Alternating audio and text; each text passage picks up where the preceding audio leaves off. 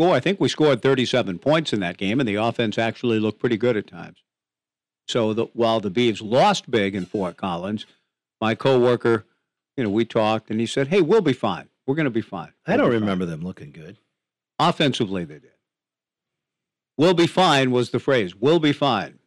I've heard that phrase today from somebody who who follows weather closely, and it just it brought to mind the phrase in 2017. And as that 2017 football season rolled along, I would see this guy in the halls or around the fields, and I would just look at him and say, "Ah, you're right. We'll be fine."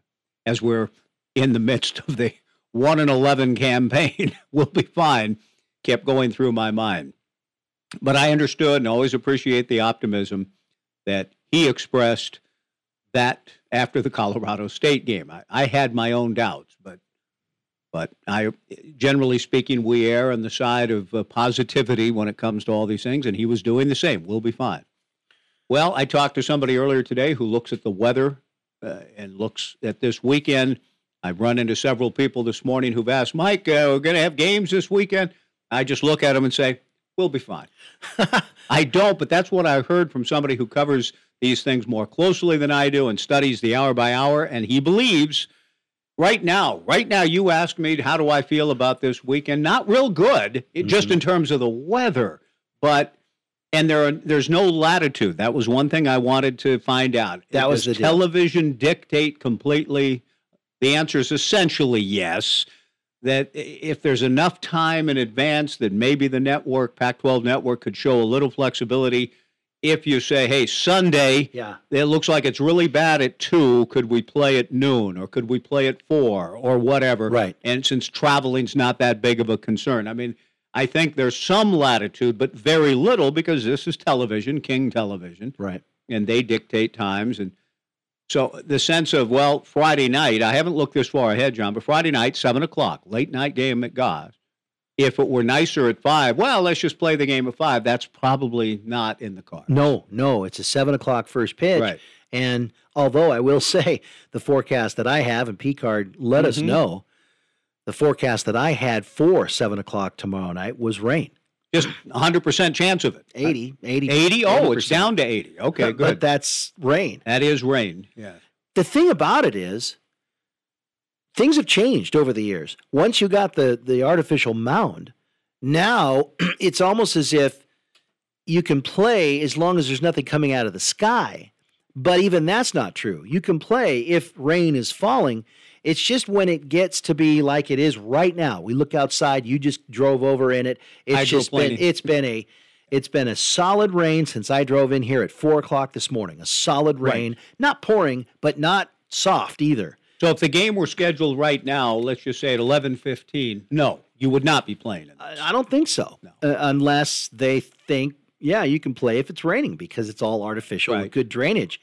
I assumed artificial meant slower turnaround time to get back into it. But if it's coming out of the sky, you don't play. Now, I do recall a few years ago, ironically enough, playing Oregon. It was a dirt mound, and both pitchers. But I, for some reason, I in particular remember thinking that the the Oregon pitcher was just having a really hard time with mud in the cleats, mm-hmm. and it just kept going and going. And I remember thinking, when when do you call a game like right, this? Right. and then Doug came through, and uh, you can confirm this if you know.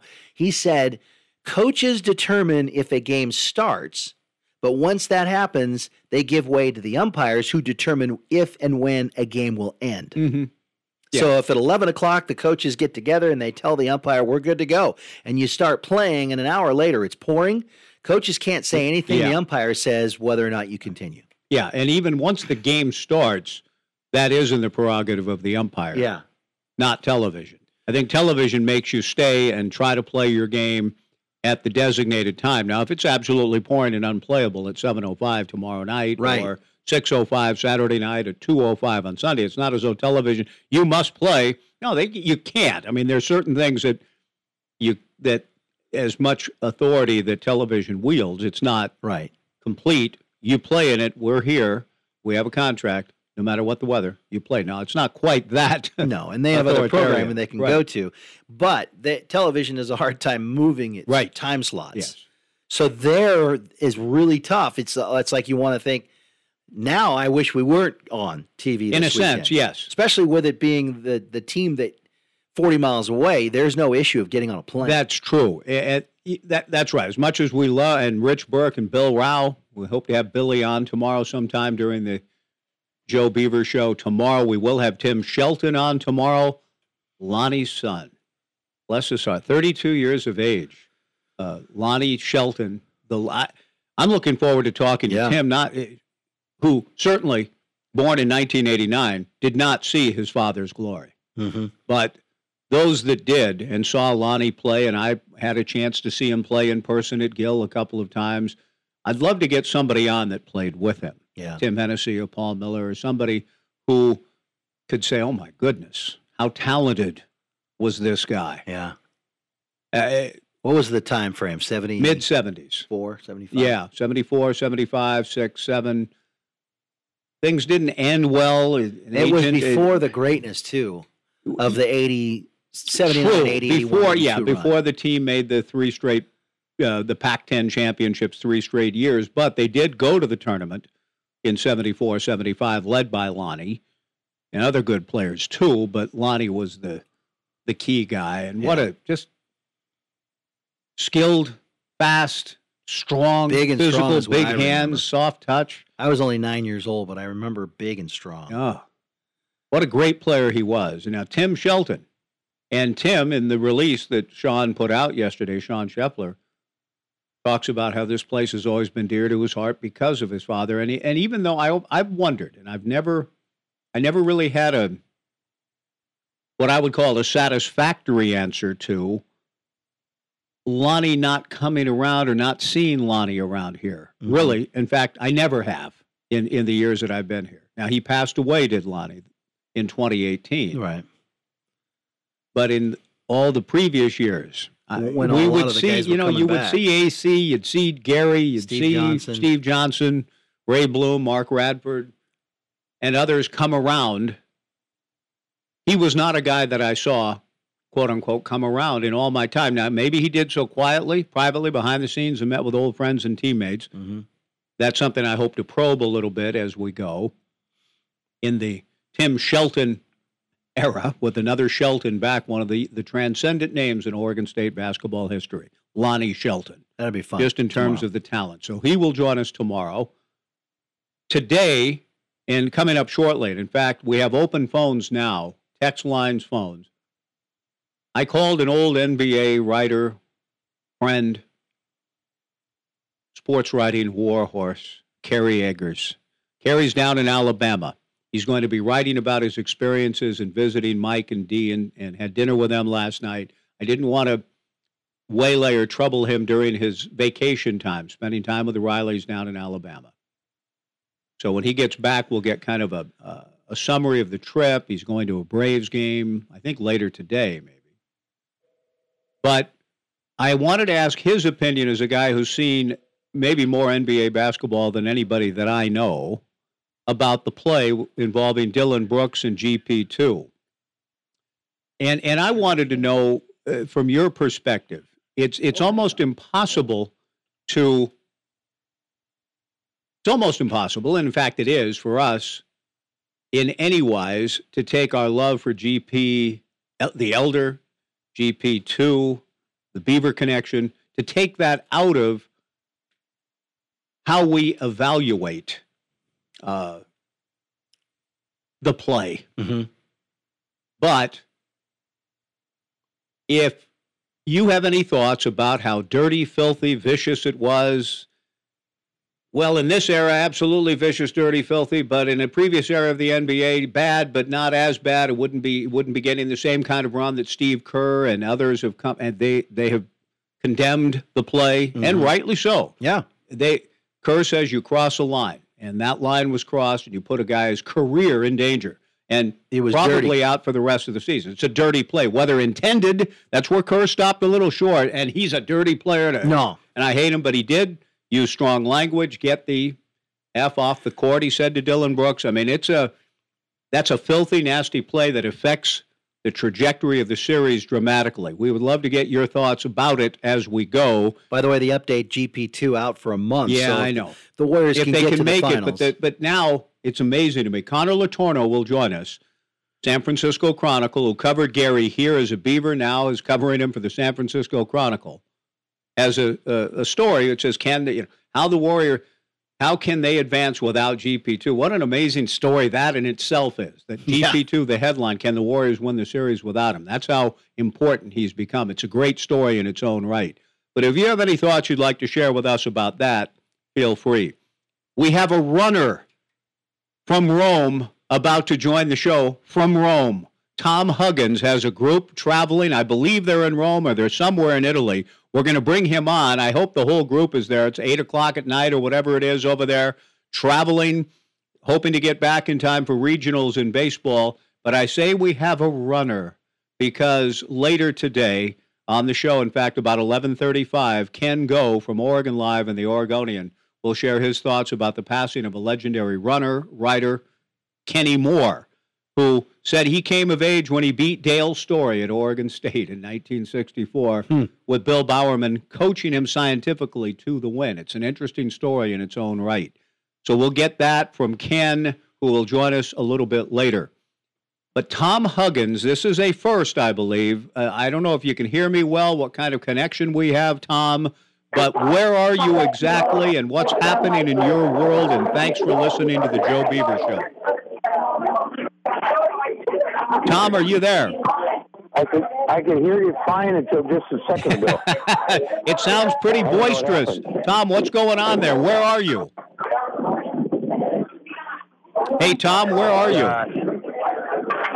maybe, maybe we're not going to be able to do this. Okay, uh, I'm going to let him go on that note. I when I picked up the phone, he I could hear him perfectly. Yeah, he, he's well, obviously in a room. No, no, and he said I could hear you until a minute ago. How yeah. loud was it when he called in? Perfect. I mean, in the background. No, no, no background so noise that whole loud background yes. stuff. Yes. Came up and he said, "I can't hear you now." As if he was alone, and then uh, while he was on hold, everybody came in. Okay, Hey, let's take a quick break, maybe regroup. Perfect, yeah, perfect. We'll, we'll, see what we can do. And who is this? Dave. Okay. Dave, the consummate Adley Rutschman fan, Orioles fan, Wilt fan, Warriors fan, may have an opinion about the whole. This may be Tom again. We're going to take a quick break. We'll come back. Mitchell Verberg at 1230, Connor Letourneau, and Ken Goe, all to come. 1240, Joe Radio. You'll find savings throughout the store at the Coastal May Savings Event. Coastal Farm and Ranch, we're just what the country needs. Coastal makes living your best country lifestyle easy and affordable. This weekend, you'll find extra special savings on everything the country needs during the Coastal May Savings Event, including $20 off ladies' premium jeans, Miss Me, Silver, Wrangler, and more. Plus, get 12 inch hanging flower baskets just $27.99 and save $400 on the Kodiak 30 gun safe. Shop in store or online at coastalcountry.com with in store or curbside pickups or have everything shipped to your home. Details in the sales flyer and on the flip app. Coastal Farm and Ranch, but just what the country needs. Locally in Albany, Salem, and Corvallis. At Sweetgrass Physical Therapy and Wellness in Corvallis, we fix body problems. Got an ache, a pain, a sprain, or a strain? We can fix that. Got your knee out of whack or a knot in your back? We can help with that. I'm Dana Hughes, physical therapist and board certified orthopedic specialist. I'm now accepting new patients. Come experience what physical therapy is meant to be relaxed, friendly, and hassle free. No referral required, and we accept most insurances. Visit sweetgrasspt.com. You can depend on Middleton Heating for all your heating, cooling, venting, and sheet metal needs. Have you cleaned your dryer vents this year? If not, call Middleton. Their trained technicians will inspect and clean your dryer venting system with the RotoBrush vent cleaning machine. Plus, they can make any needed repairs for optimum efficiency. Clean dryer vents prevent fires, increase drying efficiency, prevent mold, and increase the life of your dryer. Give Middleton a call to schedule today online at middletonheating.net. Well, we're going to try again. Dave, hang on. We're going to try again because it would be a first. I'm hoping Tom Huggins can hear us somewhere in Italy on a rooftop restaurant. Tom, are you there? Yeah, we're here. okay, Tom, who's we? Where are you exactly? What's going on?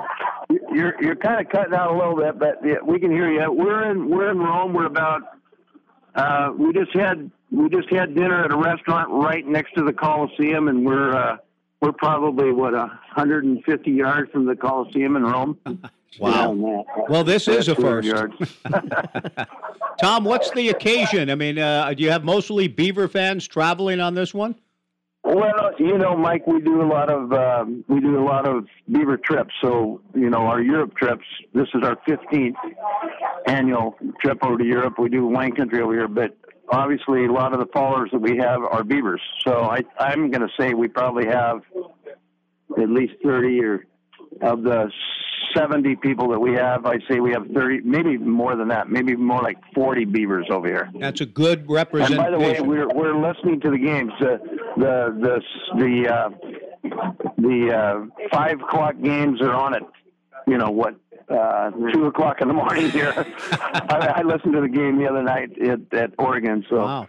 and and some others did too. So we're we're following the Beavs over here, even Um, though it's a little di- little difficult with the time change. That is so great. I, I know, and you know, you've done a lot of trips, but 15 now to Europe. I mean, it, are they different each one? Are they about the same? Do you go to the same places? And what are you hitting up on this particular one? Well, they're, they're everyone's different. Um, you know, and I'm sorry if you can't hear me very well. Everybody's kind of crowding around the phone trying to hear you. but um, this one, we're we're starting in. We started in Rome, and we're doing a trip to the boot of Italy, Apulia, and then Amalfi, and then we're getting on a on a cruise uh, called the Royal Clipper. It's the largest five-masted sail sail ship in the world, and we're doing a like a week-long cruise. And then afterwards, we're doing the Piedmont, Cinque Terre, and Tuscany afterwards. So the people who are doing the whole thing are going to be here a month. But some people are just doing the pre-trip. Some people are just doing the uh, pr- uh, cruise. Some people are doing post trip, and some people are doing any combination of the above. But um, it's a pretty fun deal, and we we go to a different wine country every trip. And this year, that's that's what we're doing. Next year, we're doing the Rhone, a Rhone River cruise, and um, a Burgundy uh, pre-trip, and the and the Alps on the post-trip. Tom Huggins joining us. Tom, all of this be evolved out of sports trips originally. Is that correct? To go see the Beavers somewhere? Yeah, yeah. It all started with uh, beaver trips. Um, I used to work with Jim Barrett back in the day when he had away travel, and then when Jim passed away, I just kept doing the trips, and uh, you know, it's just evolved to this. But you know, we we had two years ago, Mike. We had we had the entire uh, uh, Royal Clipper ship um, chartered, 229 passengers, and that's when COVID hit, and then we've had to cancel the last two years of that. So this year we're doing two. We have two half ship charters. So one now in May, and then one in, another one in September. Hey Tom, this is John. With COVID opening everything opening back up again, with your travel and what you do, are you going to be able to go on more beaver trips this year now that things are reopening? Yeah, yeah, we we did uh, we did surprise this year, and we did uh, some football games this year. Uh, we did the bowl game. Um, I'll be back in time to. Uh, well, we, we won't have any trips for uh, um, you know regional games because hopefully we'll be hosting regional games. True. but yeah, I'll, I'll be going to Omaha hopefully. Tom Huggins joining us. along with a bunch of people here. There's there's probably here. There's probably at least six people here that have, uh, have done the Omaha trip before. So If, if we'll be we'll be. Uh, I mean, we'll be listening to the Oregon series this weekend. Uh, the ones the ones on the weekend, you know, are ten o'clock here at night, so those will be easier. But the ones that are at at six, seven o'clock at night, those are a little more challenging. well, I may. I stick I'll- the phone under my pillow and just kind of lay there and listen to it. I appreciate that loyalty and devotion, Tom. I'll tell you what, Sunday afternoon, if we're, we'll give you, I'll give you a shout out because I know more of you will be listening. I'll get some details from Dominic, maybe even some names. If you could text or email some names of people, I'd love to give you guys a shout out Sunday afternoon in that finale between the Beavers and Oregon at Goss Stadium at Coleman. Oh yeah. Well, we'll, we'll be listening to that one for sure. Where, where will we be then? We'll be down in the boot of Italy then, down in uh, Apulia. Okay. I don't know if you know where that is. Well, it's down in the bottom part of Italy. So. I think I've seen it on a map. I've never been there. I'm really happy for you to get to make these kinds of trips, Tom. That's awesome. I, and thank you so and much. Really, the only bad thing is missing all these Beaver games. it's been a good year, Tom, but I, am hoping you'll be able to put together a group for a trip in uh, mid middle June, and, and, we'll just leave it at that. Oh yeah, looking forward to that. Hey, Mike, do we have we have a we have a, uh, a, a minute to give a shout out to the bees? Absolutely, yeah. I'd love to hear from all of you. What okay, do you got for us? Hey, everybody, on three, go bees. One, two, three. Go Did you get that, Mike? I oh, I heard I heard an outlier. Did you get that? I yeah, I heard we heard it, but I also heard some. Uh, there's a heretic in your midst. Oh, now I'm losing you again. Okay. Great to hear from you, Tom. Did Let, you get the go Beavs? Uh, we got the go we Beavs. We heard one other thing too. We didn't appreciate it. All right. Thanks, Tom. Great talking to you. Yeah, he snuck that in there. Yeah. He's, it sounds like they're having a great time. We we went on our honeymoon two three years ago to to uh, Italy, so I know exactly where they are.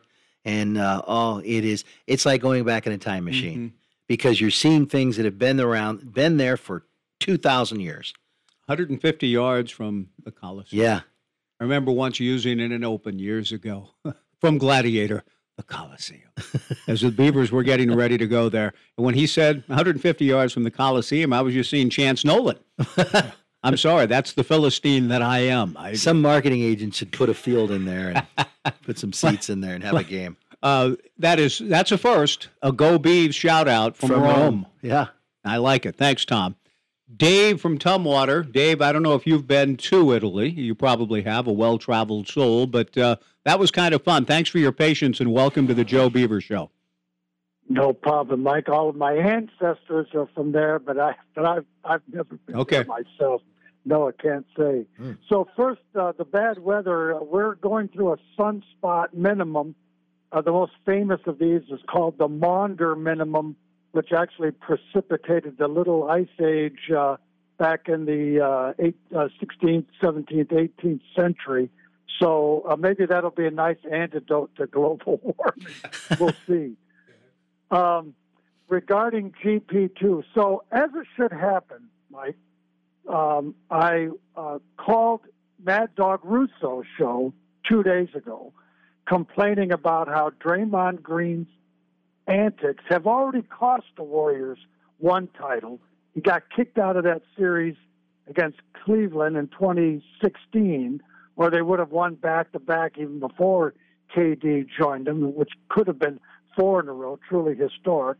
So then he kind of triggers this whole thing. It's going to be an interesting series. I think the Warriors are going to uh, survive, and it's going to be harder without GP2.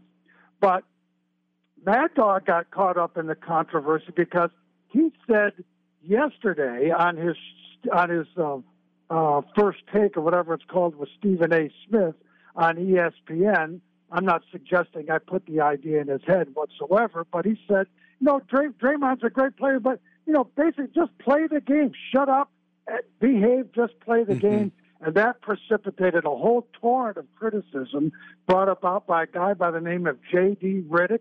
I've never heard of J. J.J. Redick. Yes. Uh, apparently, he played for Duke, or he's a commentator. And Mad Dog devoted most of his show yesterday. I called in again, telling because Redick said no one cares about Bob Cousy and Wilt Chamberlain and that whole era of basketball. This is the way the game's played today now. Players have an attitude. Basically, he was saying Mad Dog has just got to get with the program. Mm-hmm. Of course, Mad Dog took great umbrage yes. at that, and uh, and uh, and I don't think you. I think Mike, you would say. I think you agree with me. His, the history of the sport is what makes it interesting. Mm-hmm. Uh, and anyway, so I just wanted to chime in on that.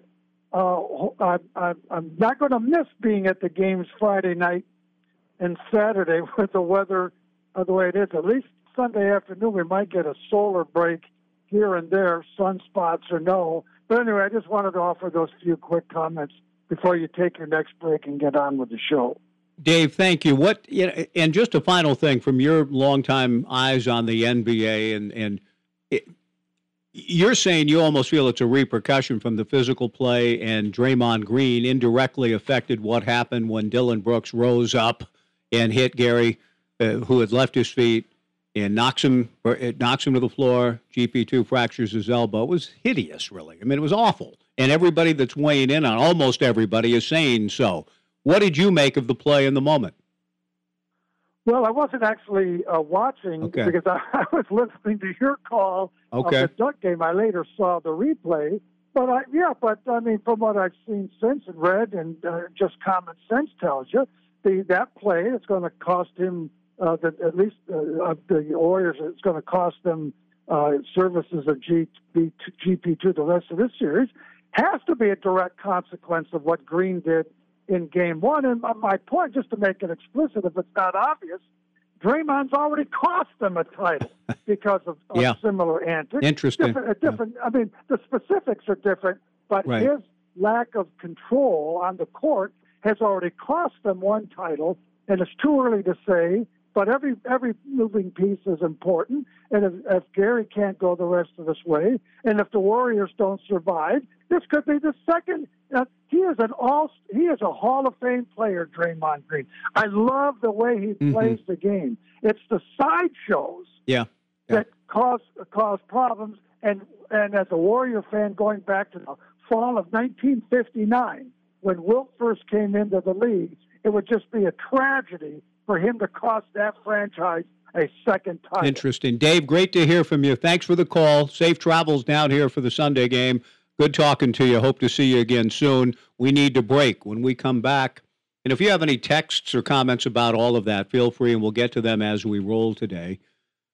Kenny Moore was a, a, a tremendous runner. I know him, knew him more as a writer and even a, a, a screenwriter. He wrote the screenplay for Without Limits. Kenny Moore did. He did? He did with Robert Towne, who directed it. But Kenny was the primary scenarist on Without Limits. That's a very good movie. And, and he also helped write Tequila Sunrise with Kurt Russell and uh, Mel Gibson, Michelle Pfeiffer, and that's not bad either. I kind of huh. like it, in fact. I didn't know. Raul that. Julia, I think, is in it. Maybe, nah, I don't know. He might be. But anyway, it's a movie in the late 80s that Kenny Moore was involved in. And he was with. a longtime Sports Illustrated writer? 25 years, writing a lot of articles, including The Lost Weekend. He wrote the game stories for UCLA's Lost Weekend. I Kenny never Moore. put two and two together.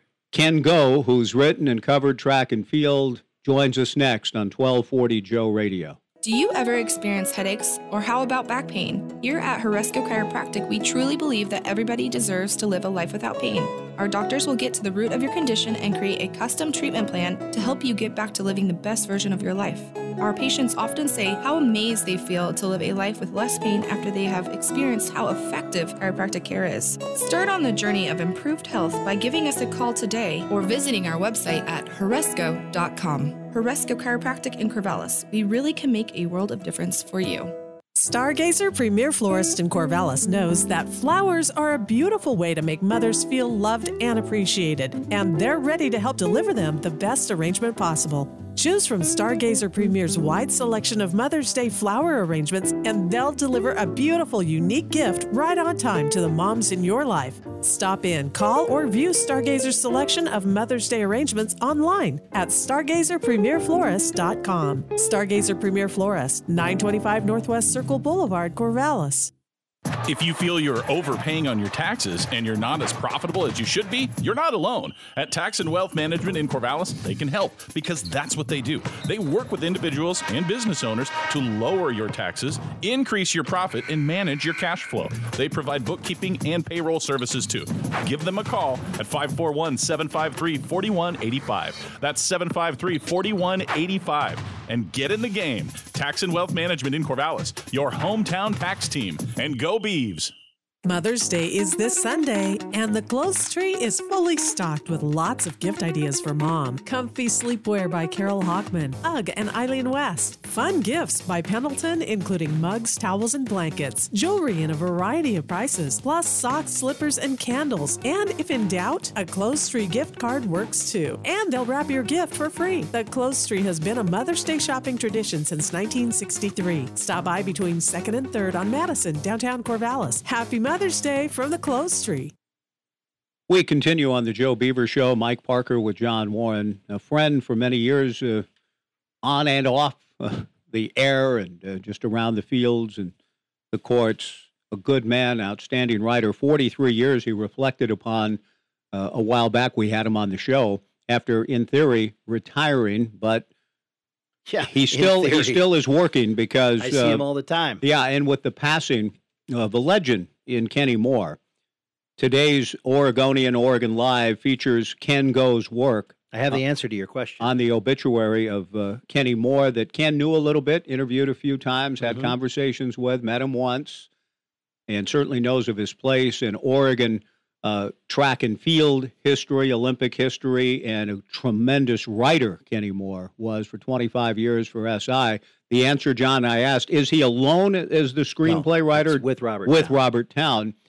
But Without Limits, I think, is a very good movie, and mm-hmm. Kenny Moore wrote the screenplay. That's with Robert pretty Towne, impressive. who directed it.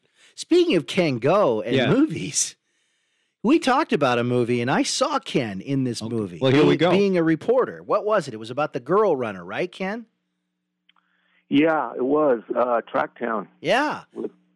Does he, do you With, have uh, lines in it? with Alexi Pappas. No, I'm. Uh, I, I had a real stretch. My acting part, I play a reporter. I I have to admit, Ken, I chuckled when I saw you. Not for anything buffoonery, but just, hey, there's our there's well, there- Ken. there's Ken, and I, it was a chuckle smile. Hey, on that Oh, note, uh, Ken, we, yeah, we appreciate you joining us here on the Joe Beaver Show. I saw the news about Kenny Moore. I I could tell that in asking you, it's not as though you guys were were close friends per se, but you've interviewed him a couple of times, you've met him, and I, my sense is, Ken, you understand as well as anyone in our state, just in terms of how much you've covered the sport, what a giant this man was. What are your thoughts about Kenny Moore?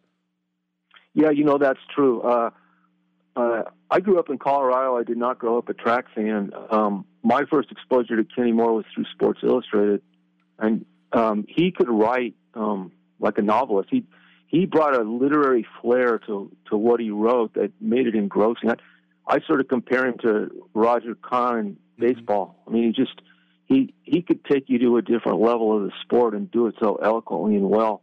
It was only after I got here and started covering track I started to learn about um, you know what he was as an athlete, and uh, he was just as accomplished as an athlete as, he was as a writer. Uh, for me, you know, I, I struggle to do one thing well. It's amazing to me that someone like him can can do two things at that level.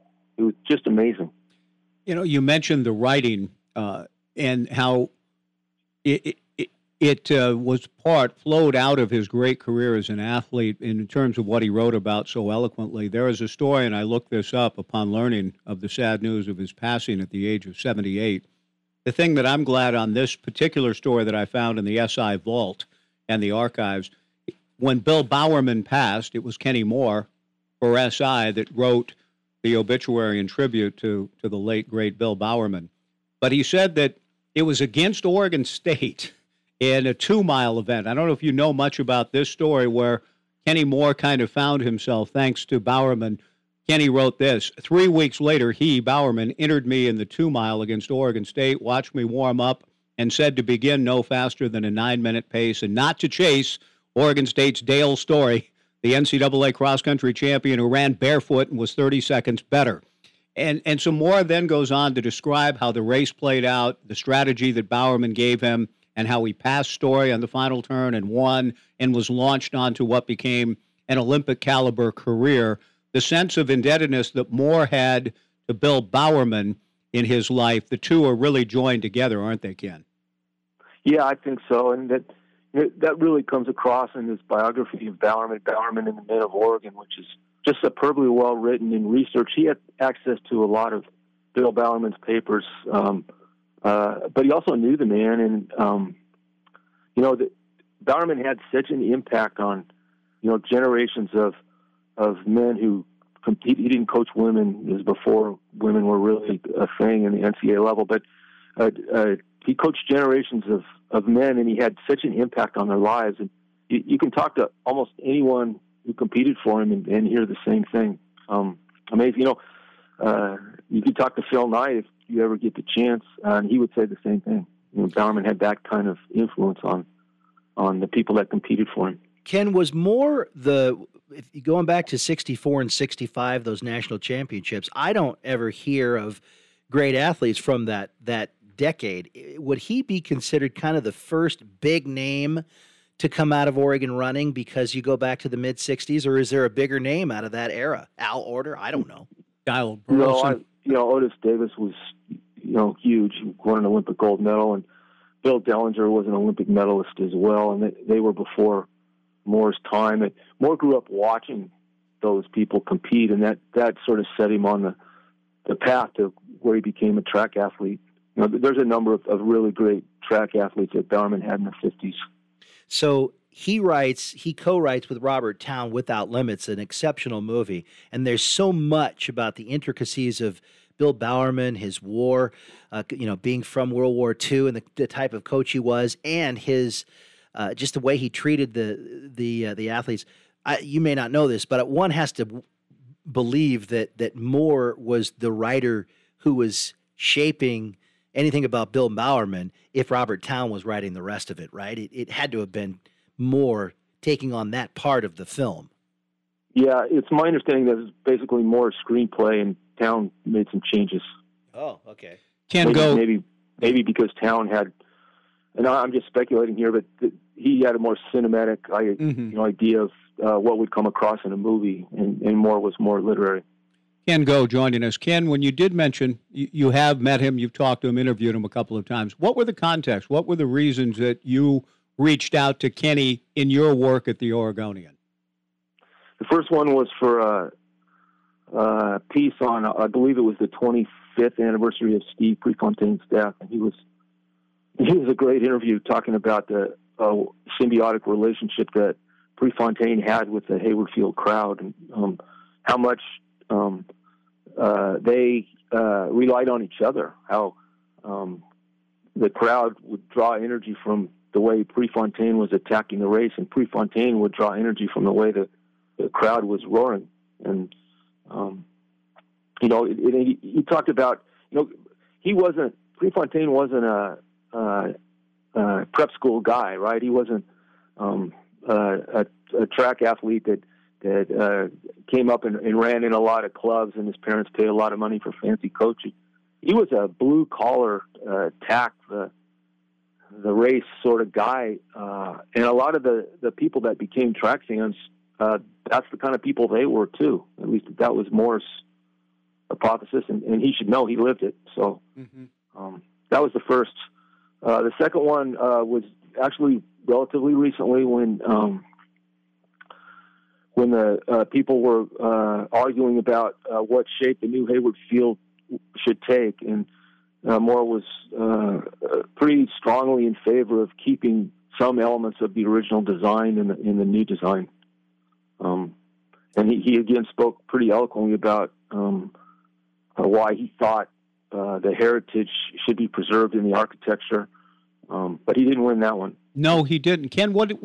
I know that you know you're a writer and reporting on the stories. Where, if you can, share with us where did you come out on that and the the, the divided views on what the new Hayward should look like, and how do you think about how it looks? Yeah, you know that's a tough one. Uh, uh, I don't. It's hard to quibble with what's there. It's so dramatic, and and the the spectator experience is so improved from the previous one. Um, I guess the way I would come down is I wish it had been a more inclusive planning process, you know. And at some point, I think uh, Phil Knight, who was putting up most of the money, just got tired of uh, everybody arguing and said, "Okay, um, we're going to do it my way, and I'm going to uh, uh, have uh, architects go around Europe and look at all the the best designed tracks, and we're going to take the best ideas from each one, and, and that's what we're going to have." Um, that's what they did. And in the process, you know, he, he got the stadium done and he delivered a beautiful stadium. Um, he, there were some hard feelings over the fact that the the original design that, that people grew up with and, and had, you know, were so were so emotionally tied to wasn't kept. But you know, I think that's died down now. I, I think once people see the stadium and, and get a chance to watch and meet there, I, I think they they like the new one pretty well. It, you know, it's so it's so much better for spectators. There's more leg room. There's padded seats. There's backs on the seats. Um, there's concessions now that you know that aren't the previous Hayward Field. The concession stand was just a shack that wasn't really even part of the stadium, and there were almost no offerings there, hot dogs and popcorn. Um, they got they got world class concessions now and, and bathrooms. I don't, I don't know if, if any of your listeners attended meets there, but if it was a big meet, uh, the line to the women's bathroom was you know more than a hundred meter race. wow. they, just weren't adequate, and and those things are, have been addressed, and it, you know it's it's so much better in all those ways. Yeah, I, I got you. Somewhat analogous, I suppose, in an even grander way to moving from Mac Court to Matthew Knight Arena. yeah. Right, Cam? I mean, there's no, some comparison yeah. there, some analogy involved. You, you do lose some of that, the history and, and the smell of the popcorn in the stands and all of that, but other smells too and so on that you leave when you go out of Mac Court into Matthew Knight. But there are some similar storylines I would think about about what the new building looks like compared to the old. Yeah, you know, and it remains to be seen uh, what because uh, because last year was the first year they they had meets there, mm-hmm. and um, the crowd sizes were smaller because of COVID. So we really don't know what the in mm-hmm. uh, stadium crowd experience is going to be. That in the previous Hayward, it, it was as Moore said when Prefontaine ran, uh, those people changed performances. Right. Um, right. Through the way they cheered, and they were knowledgeable track fans, and they knew when to cheer and when not to cheer, and and they you know, the Oregon athletes, University of Oregon athletes would call it Hayward Magic, the way the fans could pull them to better performances. It remains to be seen whether this stadium can do that, but I think um, outside of that, uh, it's such a much better uh, spectator experience. I, I, think people will really like it. And, and you know, the, the new Matthew Knight, as nice as it is, I don't think it's got that same uh, crowd experience that that Mac Court had. I mean, mm-hmm when that place was hopping and the scoreboard was swaying and stuff, that was an amazing experience. And I covered games where the opposing team was intimidating. Oh yeah, there's no doubt in my mind. Yeah, yeah. Hey, and speaking of that, let me ask you. John's got something. We'll let you go, Ken. On the famous, infamous, depending on your point of view, cover story in '74 for SI. Yeah. Uh, UCLA's lost weekend ambushed on the Oregon Trail. That Kenny Moore was the writer for that particular weekend. So he's forever part of that because I guess, but I don't know if you know this story from a journalistic standpoint much or not. Bud Withers wrote about it in his recent book uh, about Mad Hoops in the Dick Harter era. But that Ralph and the Beavers beat UCLA to snap their 50 game Pac 8 winning streak on a Friday night, 61 to 57, and SI started scrambling to get the Saturday game covered just in case something big happened again and Kenny yeah. happened to be there. Do you know much about sort of how that how that works sometimes in the in the newspaper journalism world where you got to scramble at the last minute to get throw something together? Oh, sure. And um, you know, Moore lived in Eugene, so that was natural. I mean, he, he was they could call him and they'd have to fly him in from New York or something. Right. So, uh, you know, that made sense. And I did read that story in Bud's book. I hadn't known about it before then. I, I remember UCLA teams and UCLA is a prime example. They, they would just come into Mac Court scared to death of of the fans, and I, I don't know in the back of their minds if they thought you know these were people from Deliverance or what. But they, they would, they were, you know, it was probably worth ten points to Oregon uh, in some of those years I covered uh, the Ducks basketball. Uh, real quick, I just was curious if maybe we could have you back sometime about Dale's story. I think that's the one athlete we have not talked about in the 20 years on this show. He's actually been on the show once. We did, did we have, have him, him on when the Beavers won the national championship in baseball in 06 because it was the second national right, title at Oregon State. Country. We had Dale represent the cross country team. So we have talked to him. Ken, have you ever talked to Dale Story?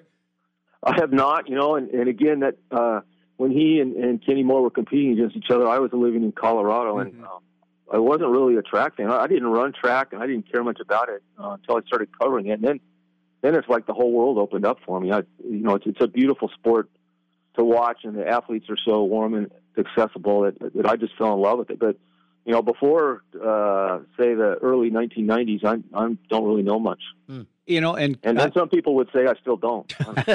no, none of it. I get that. You know, I, I appreciate you saying that, Ken. I was in the John Conrad press box on uh, Tuesday watching the Beavers uh, defeat Oregon, by the way, two to nothing. A big series coming up this weekend. But it, every time I go there, I marvel over uh, how well done and tastefully done the, the John Conrad press box is. You contributed to that. Uh, Blaine Budd, Ron Bellamy, uh, the late Brian Lanker, uh, many others comp- uh, c- uh, contributed to the press box that I think has really done well in his honorable. When I think about John, I think about you, Bob Clark, John Conrad, yours truly, and others going for a run along Santa Monica uh, in the beach back in 1993, 94, thereabouts. I think about that in light of the effect that Bowerman had on the world, jogging. I mean, didn't Bill essentially invent that and why you and I and Conrad and Clark would go for a run in Santa Monica? I don't think he invented it, but I think he popularized it in the United States. The story is he went over to New Zealand and um, saw people doing it there, and he said, you know, this this is good. This this doesn't take. You don't have to belong to a fancy club. You don't need a lot of equipment. You know, if you if you have a pair of shoes, you can go out and run. And and he brought that back and popularized it. And then, of course, his you know to take it farther, uh, his his shoe designs uh, was what started Nike. And of course, the, you can show just see the the the impact that Nike's had on the sport of running. Yeah. And Ken, let's close then with a thought on Kenny himself and Kenny Moore passing away at the age of 78 in Hawaii. Uh, really big life, uh, an incredible life, and in so many, as you touched on, artistic and skilled in so many ways. His book itself, I have not read, but do you give it high marks as somebody who's read and written a lot about track and field? The biography of his mentor and coach, Bill Bowerman. How good, I mean, in your view, uh, how good of a book is that? Yeah, you know, if, if you're going to follow sports in Oregon, I think it's it's worth your time to read it because it's not it, it's about Bowerman, but it's really uh, it's sort of about uh, both an era and and it in that era it goes so much to explain about what's there now, and, and that includes Nike and and uh, the relationships of families, which I hadn't appreciated um, before I read it, but um, the Frohnmeyers, the Jaquas, the Bowermans were were all intertwined, and and um, you know they they became some of the biggest movers and shakers in the state, not just for sports, but in in all ways. Yeah. Um, mm. uh, Dave Frohnmeyer was the governor. Yeah. Hey, Ken. And his, his father and, and Bowerman were close friends. That's interesting. I didn't know Dating that. Dating back to when they, they lived in Medford. Hmm. Right. Okay. That's interesting in its own right.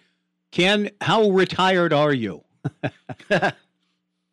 Well, yeah, my wife asked me that question too. um, uh, my deal with uh, Oregonian is uh, I'm available if they need help with the track coverage, and, and they're going to need help um, this spring and summer because in rapid fire order uh, at Hayward Field are the Pac-12 championships, the Prefontaine Classic, which is uh, arguably the best uh, non-championship meet in the world, um, the NCAA championships, the U.S. championships, and the World championships. So uh, I'll be at all those. Good. In the last fall, they, they wanted me to do columns on um, some local football games, which is something I enjoy doing, and, and will do again if they want me to. Okay. That's well, good. Amazing. I'm glad to hear that, Ken. Uh, glad that we'll be seeing you around and getting to read your work. Thanks for taking time for us today to reflect a bit on uh, the big impact of the life of Kenny Moore. I appreciate it, uh, Ken, for taking time. Thanks for joining us.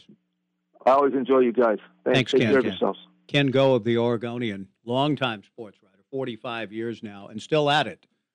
I am a big fan of Ken. I like Ken a lot. Now, Without Limits, any, it's a good movie. It's a very it's a good, good movie. movie. and I just like track and field, so I loved it. And I was I was fascinated how Donald Sutherland played Bill Bowerman. You know, I know again in our world, just as you know, everything it seems, and Connor Letourneau will join us at twelve oh five. I said years ago, and it's still true. Anytime everything we talk about ends up coming down to kind of a beaver duck kind of thing. Right. And right. so here we are. well, I can't like without limits too much because it's about. Well, I know, I mm. know. Well, I know. To me, that's ridiculous. I. I know, but there are some. You understand? I know. There, there, I know. There would be some who would say, "Well, it's pretty good, but." I know that's how bitter it is, though. It's so deeply entrenched. Who hurt you?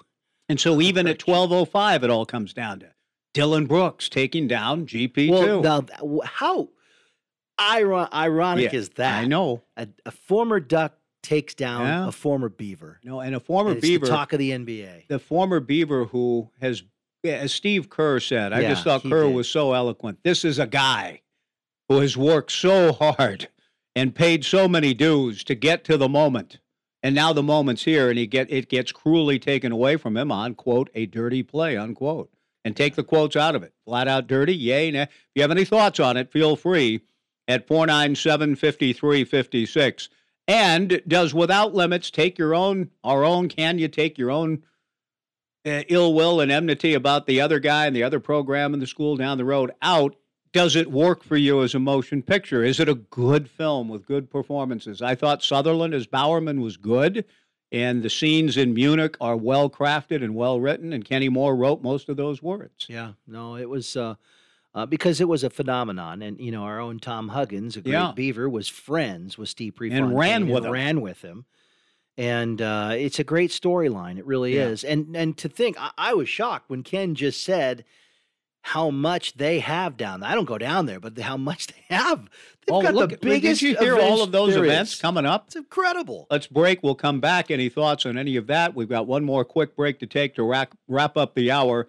Connor Letourneau, former Beaver beat writer, now covering the Warriors for the San Francisco Chronicle, and Mitchell Verberg next hour, 1240 Joe Radio. Mother's Day is this Sunday, and the Clothes Tree is fully stocked with lots of gift ideas for mom. Comfy sleepwear by Carole Hochman, UGG and Eileen West. Fun gifts by Pendleton, including mugs, towels, and blankets. Jewelry in a variety of prices, plus socks, slippers, and candles. And if in doubt, a Clothes Tree gift card works too. And they'll wrap your gift for free. The Clothes Tree has been a Mother's Day shopping tradition since 1963. Stop by between 2nd and 3rd on Madison, downtown Corvallis. Happy Mother's Day from the Clothes Tree. Hi, this is Mike at Anderson Jewelers reminding you the gold and silver market is still strong, so I'm still buying old gold jewelry and watches. Right now, I'm paying cash for 10, 14, and 18 karat gold jewelry, sterling silver, antique and estate jewelry, and of course, Rolex and Omega wristwatches. Anderson Jewelers is licensed by the state of Oregon and certified by the city of Corvallis to buy old gold, silver, and watches for nearly 25 years. Anderson Jewelers, 5th and Madison, downtown Corvallis.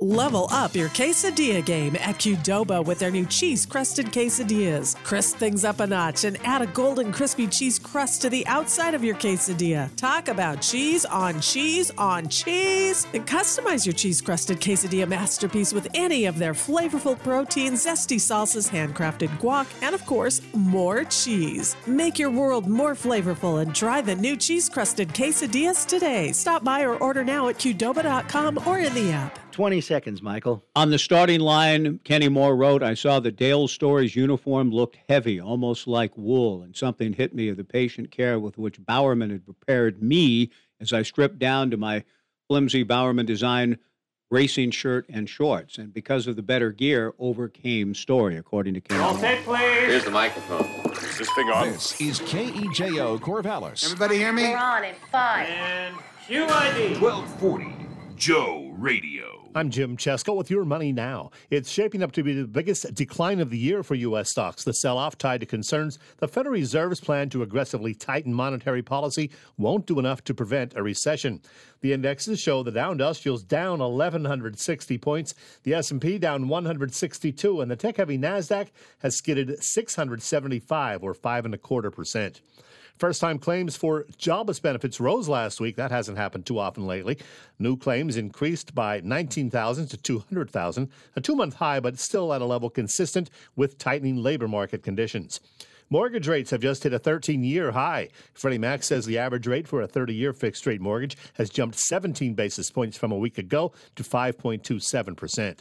Passengers on a Carnival cruise ship that docked in Seattle Tuesday say more than 100 people aboard the ship tested positive for COVID, and the ship was overwhelmed. Multiple reports say they are quarantined at area hotels. That's your money now.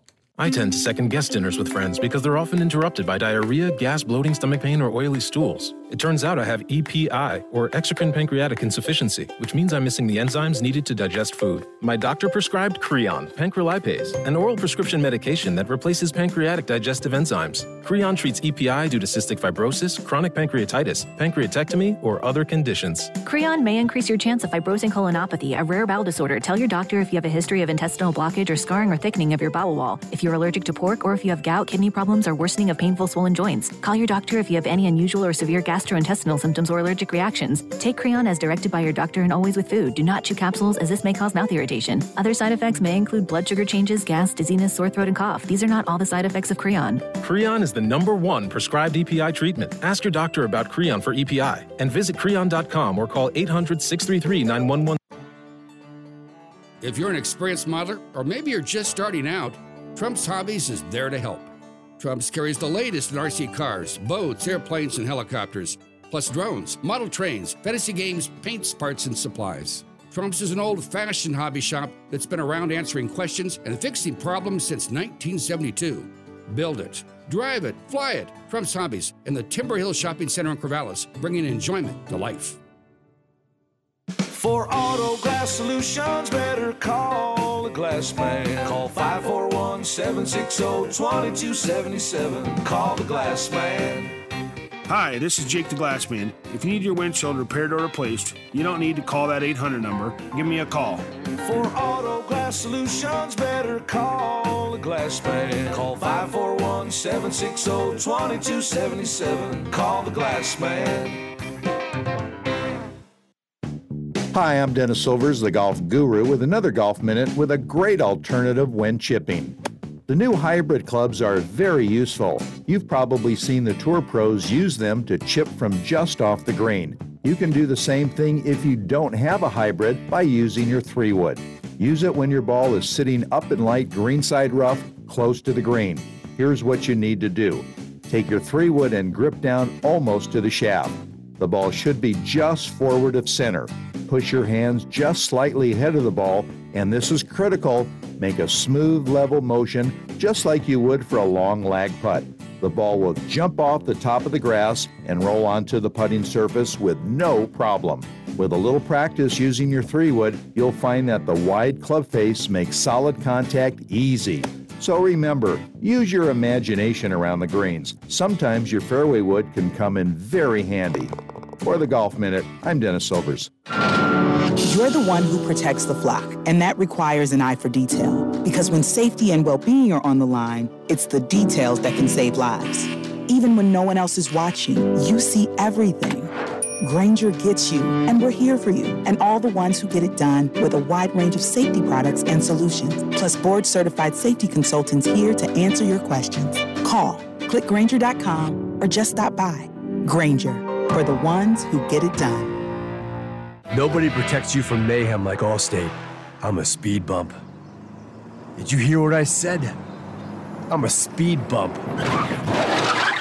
And if you have cut rate car insurance, the cost to reattach your muffler could really be a bump in the road.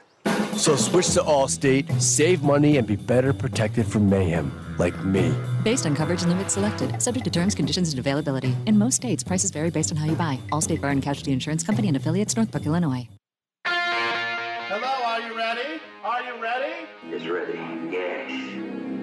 Yes, it's ready. The Joe Beaver Show is on the air. Are you ready? Just like Donald Trump, Macho Man. I hope you're ready, brother. Are you ready? Yes, I'm ready, Woodrow. You ready? I was born ready. Ready? No, I'm ready. Lee, ready?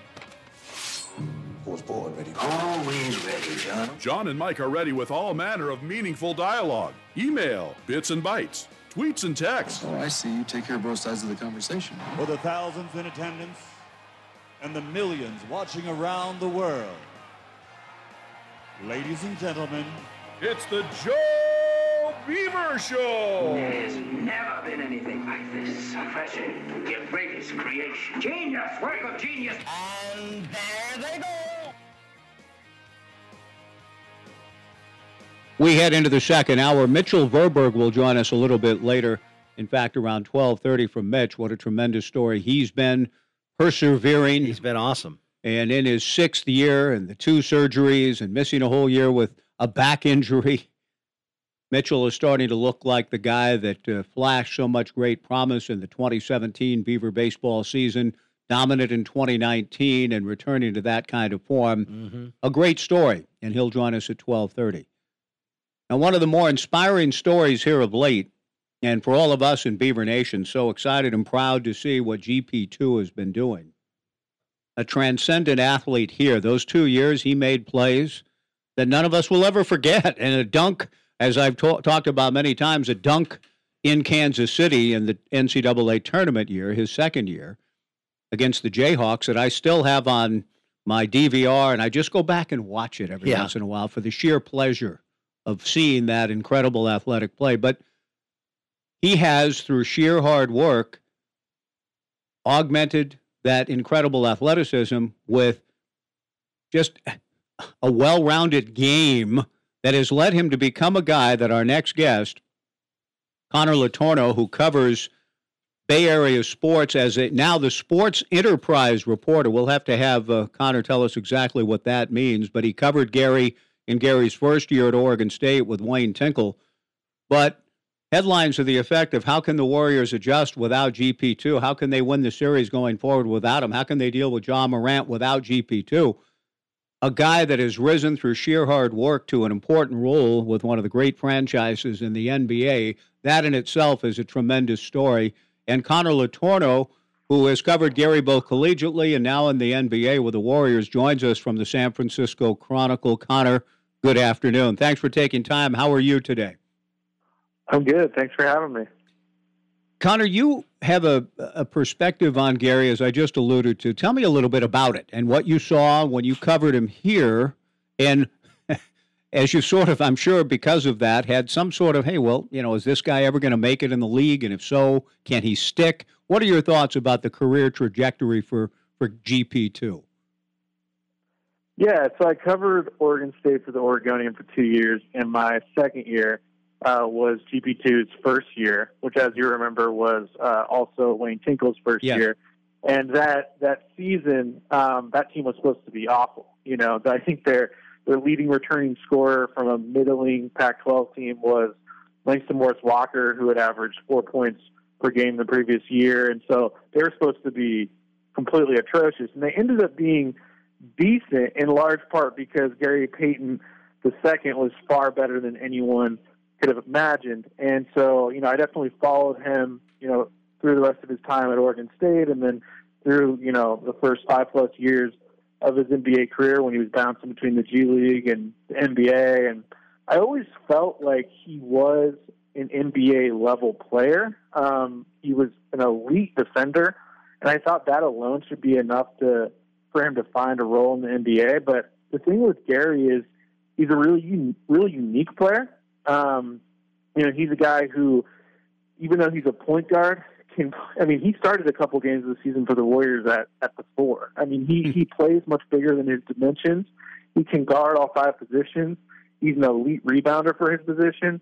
Uh, really good ball hawk. Um, incredible athlete, but you know, just historically, he hasn't been a great shooter, and I think a lot of teams had a hard time getting over that. You know, you need to be at least a really solid shooter in the NBA at, a, at the guard position to stick, and he just, you know, was a 29% three point shooter, and I think teams couldn't get over that. My thing was, this guy is so good at so many other things, though, that he should still be able to find a role somewhere. And luckily, Golden State saw how good he was and how unique his skill set was, and they put him in a position to succeed. And I mean, he evolved into a really essential role guy for them this season to the point where he was starting in the playoffs and he was playing crunch time minutes in high stakes, close playoff games. I mean, there's no bigger vote of confidence than that. And in this series, before he he got injured with that that awful awful play by uh, by Dillon Brooks, he was by far the Warriors' best answer on Ja Morant, which is why he started this series uh, in the starting lineup. Um, so this is a huge, huge loss for them right now. Yeah.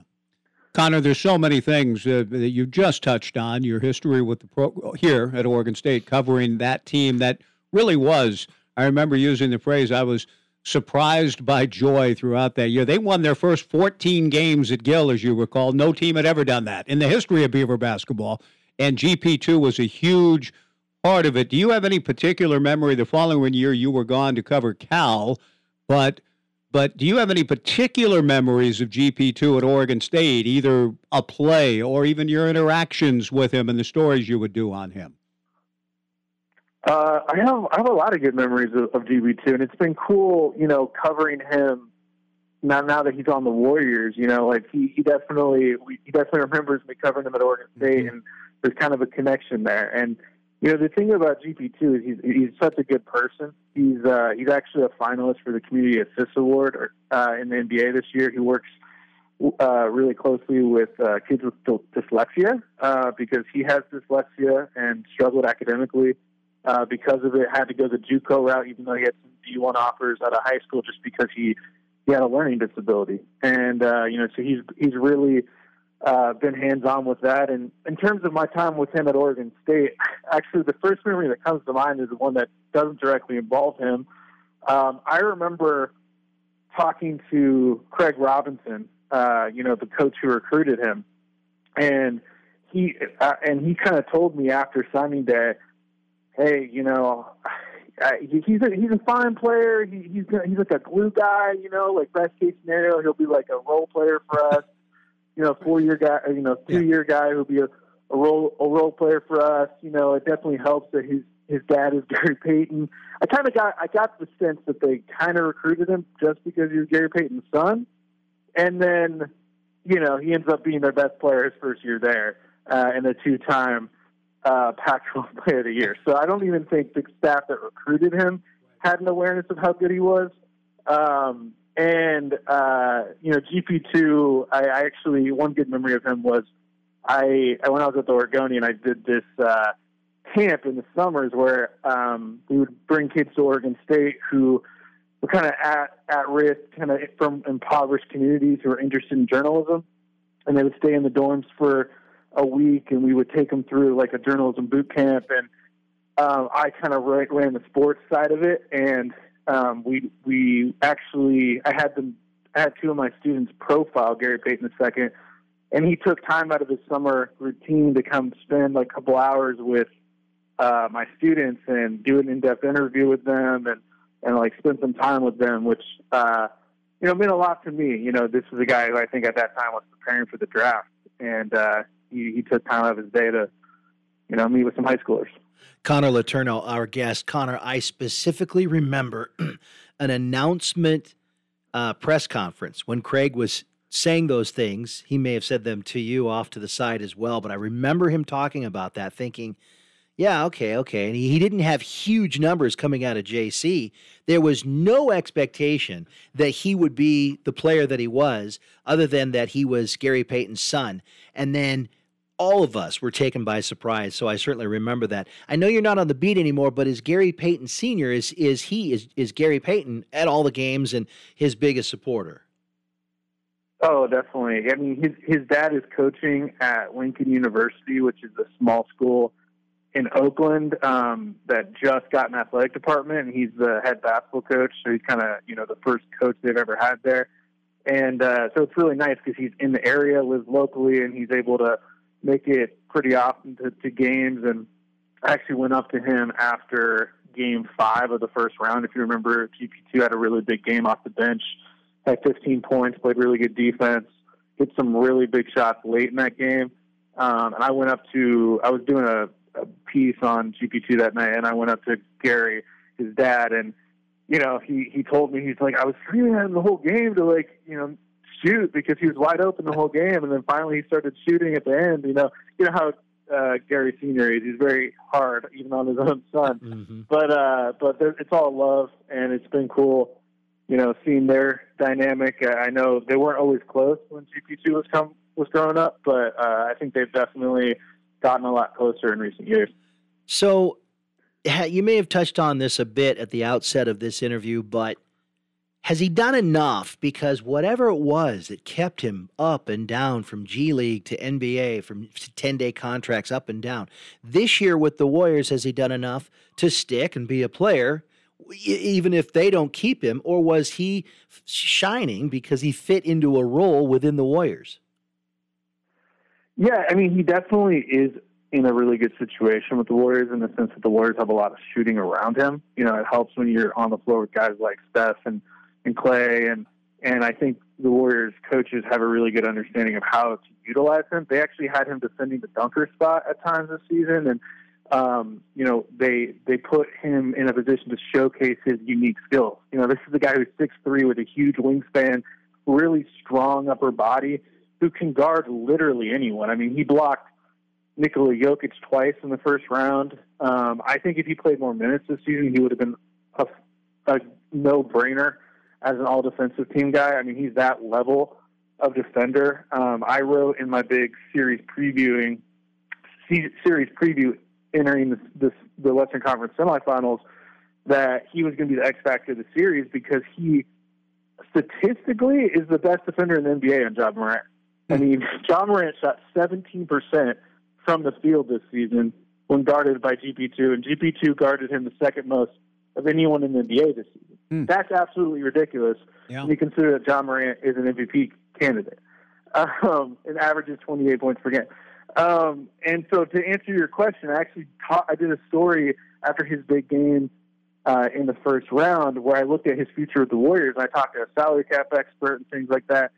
And what he told me was that, um, you know, GP2 is going to be an unrestricted free agent this summer, and he said that GP2 was going to command a contract in the five to ten million range, um, and that NBA front offices all view him as a plug and play guy in the NBA. He will be a rotation player on any team in the NBA. Um, he could be a starter on certain teams that you know don't necessarily need a ton of shooting from the point guard spot. Um, he is 100% a top eight rotation player on any team, team in the NBA. Wow. Um, and uh, what he also told me was that if he kept kept it up and continued to play the way he was playing in the playoffs, that he could be out of the Warriors' price range because the Warriors have his early bird rights, which means that they can only sign him for up to like 10.3 mil this summer. And he was telling me if he keeps playing like this, GP2 might be getting 11, 12 mil yeah. somewhere. And he hasn't made a ton of money in his career, so he might need to go take the money. But you know, I guess you hate to say there's a silver lining in a situation like this, but from the Warriors' perspective, the fact that GP2 is probably going to miss the rest of the playoffs um, definitely hurts his earning potential. And so the odds of him coming back to the Warriors next season are have definitely increased because of this. Yeah, I, I hear that, Connor, and and I was that's kind of in closing where I wanted to kind of move to the the injury itself, the play itself, what you know, Steve Kerr. The thing I appreciated about what Steve had to say, I agreed with him about the the dirty aspect of it, and there's a code and a line was crossed. But Kerr took it to another level in talking about GP2 and how hard he's worked to be in the place that he's in. So, Steve, I could tell this is a, an injury, Connor, that if it has a silver lining, only in that he thus might re sign because of it and stay within the Warriors market, that's aside. That's a, that's you know who knows how that's going to play out. But it sounds like this is an injury that's affected Steve and the team dramatically because of how much they've appreciated how hard he's worked to get where he is. It was also such a dirty play. I mean, yeah, damn. Like, mm-hmm. yeah. I mean, that was so bad. Uh, I was in the arena, and when they when they had the the replay, it was just I mean, egregious, mm-hmm. uh, completely egregious. And um, you know, he got suspended for game three. I feel like he should be suspended longer, personally. Um, well, he has been, hasn't it he? It was just clear, yeah. three games, like that there was malice intent there. He was right. trying to hurt him. Yeah. Three um, games, right? Is that official, you Connor? You don't touch a guy who's airborne like that. Has he gotten three games officially? Is that the news that's come down? Do you know that? I, what I thought was that he's just suspended for game three. Suspended for game three. So the word that we had read or heard for three games was misinterpreted. So it's just one game he's getting. It's one game, game for three. that. Yeah. Now compare that to Draymond. I mean, to me, that again is a problem here, Connor. Right? I mean, the, what Draymond Green, as egregious as that may have been, doesn't compare with what happened, and that the penalty is the same for Dillon as it was for Draymond. It doesn't make sense to me. Well, Draymond wasn't suspended again. Oh, he was just kicked out. Twenty five grand. Ejected. He wasn't suspended that's right. another game. But um, you know, I feel like some people have said that Brooks should be suspended as long as Gary's out. Um, that's not really how this stuff works, and and I, I think that he should have been suspended at least multiple games. Mm-hmm. I mean, that is that was the type of play that could have had disastrous consequences for GP2's future. I mean, he could have gotten a, a really serious career-threatening injury from that, and he and he is going to, you know, be hurt by this from a financial perspective. You know, he he probably lost millions of dollars because of that. Yeah. Um, you know, he he's not going to command the offers in free agency that he would have if he could have played, and obviously it's going to really hurt the Warriors going forward. I mean, the Warriors also don't have Andre Iguodala right now. He's dealing with a neck injury. So they have very limited options on Ja. And you saw what Ja did after mm-hmm. GP2 went out uh, in game two. He went off. I mean, he was absolutely unstoppable. Um, had the, the best postseason game of his career. And even though Andrew Wiggins is decent on Ja compared to other people, he's no GP2. No. Uh, GP2 is just so much quicker laterally. He's one of the only guys in the NBA who can stay in front of Ja. And I honestly think that this injury to GP2 could end up being the reason why the Warriors lose the series if they do lose the series. It's that big. It's just huge. Wow. It is huge. If somehow they can survive without GP2, what a amazing storyline that we're talking in these terms, but you have you've outlined it. It's true. It's documented. His the, the work that he does against Ja. If that ends up being the swing factor and the decisive factor, and the Warriors don't, you know, and this is it for them, We'll see how they run it back and whether GP2 is part of it next year. Hope for a full recovery. But if they get through somehow, are able to beat Memphis without him, what do the other matchups look like? Are they, are they still equipped enough to maybe make a run at the title without GP2? And could GP2 play in the finals? Possibly.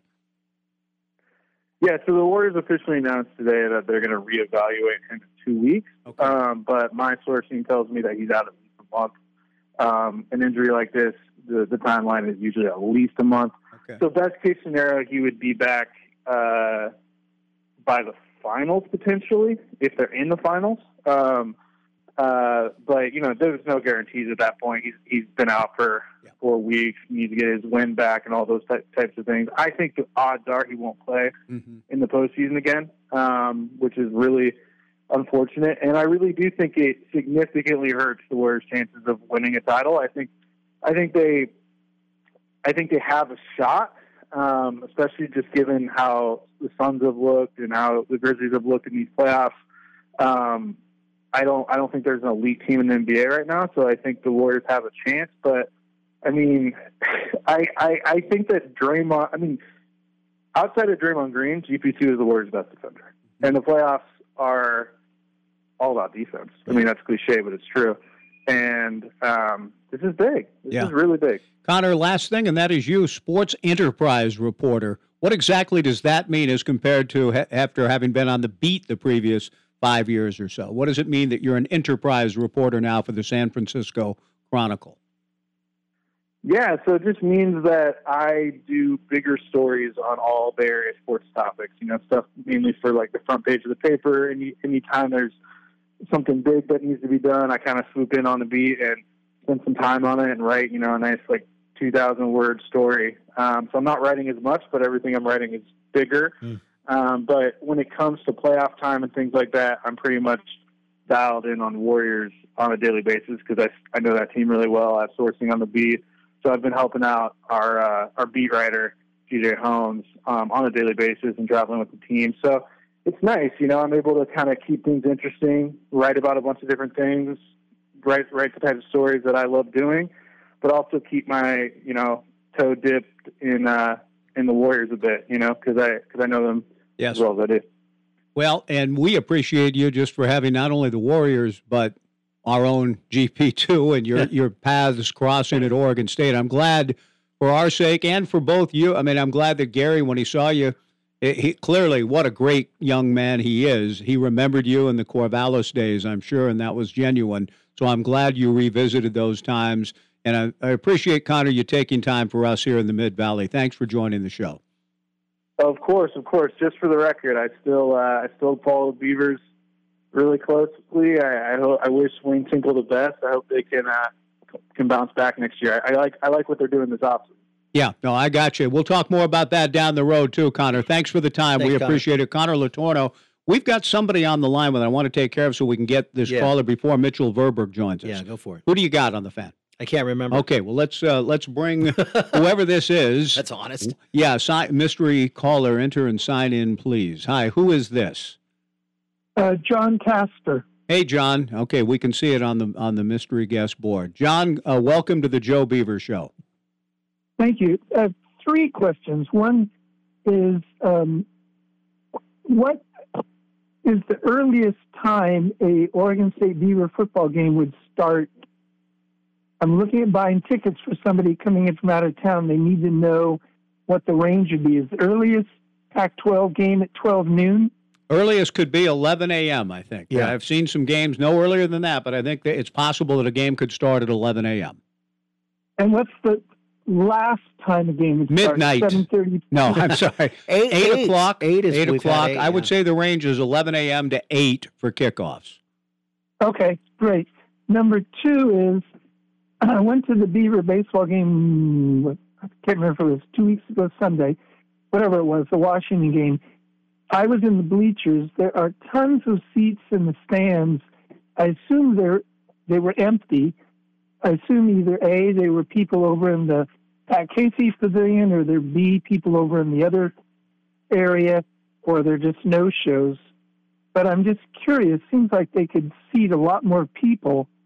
Um, or is a fire code no attendance? I, I don't think so. I do think you're you're. I think when you see the empty ones, their their tickets are out there. There's not they're not available to buy, but the the people haven't either transferred them to somebody else or they haven't shown up. Or they're there and they're or they're the there or somewhere else. So I I'm not sure how how that all works, John. But it's not as though those tickets are going unsold. They're they're they're just you know there's factors around why they're not occupied those seats. Right. Well, I wondered was were they people that have a seat but they go over to the pavilion yeah, or do you buy be. a separate ticket for the pavilion no no no you, you got to have a ticket to go to the to be able to go to the pavilion and then what about the other area where the beer is sold the opposite the Casey Corner and Banners I think it's the same thing. Do you yeah. buy it, John? Do you buy a ticket? You got a seat, and then you go. You go walk over there. Okay, so you okay. don't. Yeah, there's no. There's no just banner area. Standing yeah, room. I'd I like to stand. I don't, I don't, believe there is either. No, yeah. no. Okay, it just struck me as boy, there were tons of right? empty seats, and I tr- tried to upgrade, but they said no, it's all sold out. Yes, yeah, yeah. that's true. Okay, last question: Have they come up with a replacement for the Civil War title, like Platypus Bowl? No. My idea was the Rain Bowl. Mm-hmm. R E R E I G N, as in play on rain. Right. I remember that. That's yep. a clever one, but uh, no. The answer is no. I, and I don't know whether quote they are going to whoever they are, yeah. whether they're going to come up with a new name or not. It doesn't see. It seems to have just kind of as a storyline. Not become, there's not much. Uh, it's become the rivalry game. Yeah. So I don't know. This we'll see. rivalry game. Okay. Yeah. Great. Thank you so much. Appreciate your time. Thank you, John. Let's break and come back with Mitchell Verberg with a rivalry series coming to Goss Stadium at Coleman Field this weekend on 1240 Joe Radio. 2.36 to play in the half. GP2 attacks with a left hand slam dunk. Gary Payton second, the most athletic play on the floor tonight. Beavers lead at 36 25. Does your financial advisor take the time to really listen to you? Is your financial strategy personalized for you and your family? Will your financial advisor be there as your life and financial situation change? Hi, I'm former Oregon State athlete Tim Ewis, your Corvallis Edward Jones financial advisor. When we work together, we'll focus on what's important to you. We'll use an established process to create a personalized financial strategy backed by the advice, tools, and resources to help you reach your goals. And we'll partner to help your strategy stay on track. Contact me today, 541 758 8245. Edward Jones, member SIPC. We set 'em up, you knock 'em down. Highland Bowl. Plan your next party at Highland Bowl in Corvallis. Their party package for each lane includes two hours of bowling, shoe rentals, a 16 inch cheese or pepperoni pizza, and soft drink pitcher. There's a two lane minimum. Check out the fun at highlandbowl.com. It's a party at Highland Bowl on 9th Street in Corvallis. We set 'em up, you knock 'em down. Level up your quesadilla game at Qdoba with their new cheese crusted quesadillas. Crisp things up a notch and add a golden crispy cheese crust to the outside of your quesadilla. Talk about cheese on cheese on cheese. And customize your cheese crusted quesadilla masterpiece with any of their flavorful protein, zesty salsas, handcrafted guac, and of course, more cheese. Make your world more flavorful and try the new cheese crusted quesadillas today. Stop by or order now at Qdoba.com or in the app. Mother's Day is this Sunday. Make her day extra special with a gift from Burst Chocolates in Corvallis. For over 80 years, Burst has continued the old fashioned and time honored tradition of making all their chocolates by hand and in small batches from original Burst family recipes. A box of candy from Burst is always a sweet Mother's Day idea. They're between 3rd and 4th on Madison in downtown Corvallis or online at burstchocolate.com. Burst Chocolates, sweeten the valley since 1938. Philomath, Oregon, 2002. A couple brothers had an idea to bring better internet access to rural parts of the Willamette Valley, an internet that meets your needs. We get it because we live here. If you're learning or working from home or keeping up with changes in the field, we are here to keep you connected to your world. Alyrica high speed rural internet. Plans starting at $49.99. Call Alyrica today. Online at alyrica.net. Alyrica, the friendlier internet. You'll find savings throughout the store at the Coastal May Savings Event. Coastal Farm and Ranch with just what the country needs. Coastal makes living your best country lifestyle easy and affordable. This weekend, you'll find extra special savings on everything the country needs during the Coastal May Savings Event, including $20 off ladies' premium jeans, Miss Me, Silver, Wrangler, and more. Plus, get 12 inch hanging flower baskets just $27.99 and save $400 on a Kodiak 30 gun safe. Shop in store or online at coastalcountry.com with in store or curbside pickups or have everything shipped to your home. Details in the sales flyer and on the flip app. Coastal Farm and Ranch with just what the country needs. Locally in Albany, Salem, and Corvallis. We have taken with us, John, uh, the what Steve Coury said and mentioned it often in conjunction with our next guest. And Steve Coury, the legendary football coach at Lake Oswego High School, said when Mitchell arrived here, the most competitive football player he ever had was Yes. Mitchell Verberg. Yes. And it, we, I That's thought high that, regard. No, it's high praise from a good man and a good coach who's seen a lot of very good players and competitive players through the years. But that type of competitiveness has served Mitchell Verberg so well throughout his time at Oregon State and all that he's had to face, the Mhm. adversity to overcome, missing a season with a back injury, two elbow surgeries, and working his way back through this year. Some tough times earlier when I'm sure from his standards and standpoint, things were not going quite as well as he would have liked, but he's stacking outing after outing now. The stuff just seems to be getting better. His own confidence, his demeanor, all of that. Been one of my favorite stories among many great storylines for Beaver baseball in 2022. And we're honored to be joined now by Mitchell Verberg as we get ready for a huge series this weekend. The Beavers in Oregon rivalry series baseball at Goss. Mitchell, it's great to have you on the show. Thanks for taking time for us. How you feeling heading into this weekend? Well, first off, Mike, just thanks for having me. I always love uh, getting a chance to talk to you. Um, I'm super excited. Uh, you know, although it is just uh, another series, we uh, treat each one the same. It's just it's always fun playing the Ducks. Yeah, and you provided one of these signature moments in, in the modern era with your strikeout of Ryan Nelson on a 3 2 pitch with the bases loaded down there in 2017 to give Pat Casey his 1,000th win to clinch the Pac 12 title outright. Mitchell, that's five years ago, but every time you take the mound against him, it's hard for me to, to not remember that as a moment in your life. How big was that one for you? Uh, I look back at my time at Oregon State, and that's one of the coolest things. Um, not only getting the Pac the Pac-12 championship for the team, but also Case's uh, historical thousandth win. Uh, it's something that you drop as a little kid playing wiffle ball uh, at your little league field. Um, that was a really cool moment for me. It's definitely something I'll remember for the rest of my life. And there's still moments ahead. We have no idea how this is all going to play out. But Mitchell, to kind of bring it to the here and now, and what I touched on in, in introducing you, all the path that you've been on, it's not been a smooth, easy course by any means. And yet, right now, just watching you, watching your stuff, watching your demeanor, tell us in your view, Mitchell, kind of what's gone on just this year and and how you've been able to to to kind of keep fighting the good fight and, and get to the position you're in now where it looks like things are really starting to come together, a la 17 and 19 for you again. Mike, I just think it makes it a lot sweeter. Um, just looking back at everything that's happened, uh, everything I've gone through, what I'm going through right now, what I've been going through at the beginning of the season was really nothing compared to all that.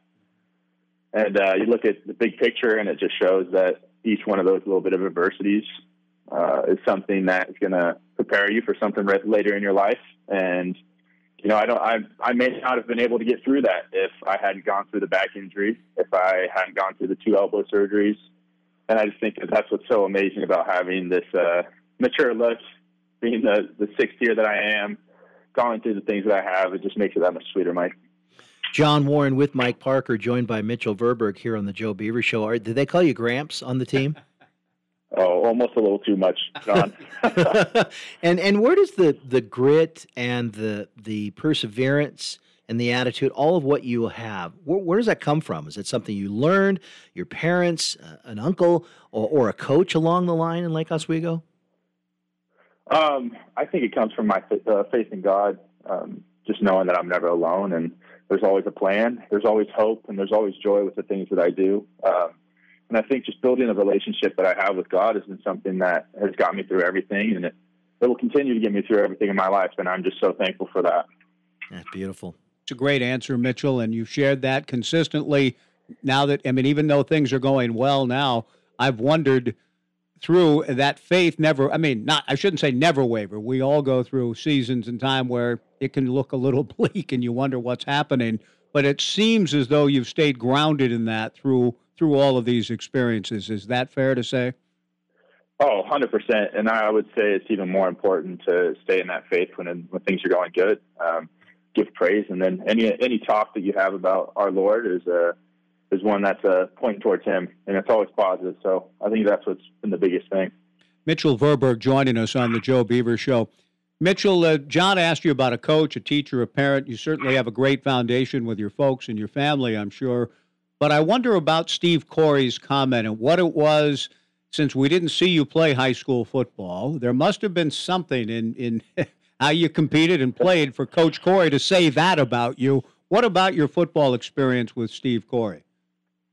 It's hilarious because I I often think about myself back in high school, and I would love to see Coach Coury talk about me now and sit down with me and see the difference. I just think of it as a little bit more barbaric uh, in my high school days. Uh, my competitive spirit was probably a little bit more aggressive. Um, I would say my competitive spirit nowadays is more uh, tuned and funneled um, but I've always kept it. And Coach Coury was such a big impact on me at Lake Oswego High School, and football in itself had such an important aspect of my life. Um, yeah, but Coach Coury, he's a, he's a great guy. He was a great mentor, and uh, I would I would love to see, like I said, uh, his opinion of my competitive spirit now. Mm-hmm. a little different. Yeah, you know, it's you lead us into a perfect question that is bandied about in talk radio and in in, in the sports world about a multi-sport athlete. Are you glad you you played football and didn't just focus on baseball your entire sports life? That's something that I would give to a younger uh, athlete is playing multiple sports is so important, especially what's for me. Um, I learned something different from each sport, from basketball to football to baseball, that has helped me on my way in my baseball career mightily. I remember um, my senior year of high school, Jake Dukart, absolute um, electric player, very talented, and as you can see, he's playing with us now. We started sharing time my senior year of high school, and that was so important as, at the quarterback position. We started sharing time. That was so important in my development because I learned how to be a good teammate. I learned how to put my own uh, desires aside and really just root for my teammates. And I think that that is something that I learned so much in high school. And then Coach Coury was telling me the same thing was just rooting for my teammates and just putting my own will and my own desires aside for just whatever will help the team. And uh, I took that into Oregon State definitely. Last few minutes with Mitchell Verberg. Looking forward to see him on the bump this weekend in a huge series with Oregon. Pac 12 title implications on the line for the next three weekends coming down the stretch for the Bees. It's been an amazing and fun year thus far. I wanted to ask you a little bit, Mitchell, without giving away too many trade secrets, I guess, but just from a pitchability standpoint and the stuff itself and movements you're getting on pitches and so on, what has that been a function of Coach Dorman said that they kind you and he sat down and studied some video from 19. Has was that helpful? Tell us just a little bit about how you've kind of come back round into the right kind of form that's made you so effective here of late. Yeah, I'm glad you asked that question, Mike. Um, I haven't been able to. I haven't had any questions leading a whole lot towards Door, and I just I, I want to give him all all, the, all my praise. Um, he sat down with me the other week, and he knew I was struggling uh, mentally and with my mechanics, and we just started working from the bottom up. Um, and the biggest thing uh, was fixing my load, and fixing my load in my lower half has been so important because it just freed up my arm completely. Um, I'm able to get more out front, finish my pitches better, and the ball just feels like it's free out of my hand and I can put it where I want. And that was the biggest adjustment that we made, and it really freed up my arm completely.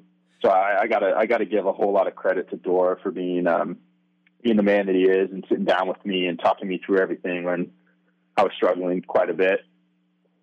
Well, you know, not everybody, not every athlete can take and uh, you know direction and say you need to you know pull your elbow in or whatever the adjustment might be and actually do it so you know credit to you for actually doing what it what it meant to do and it's paid off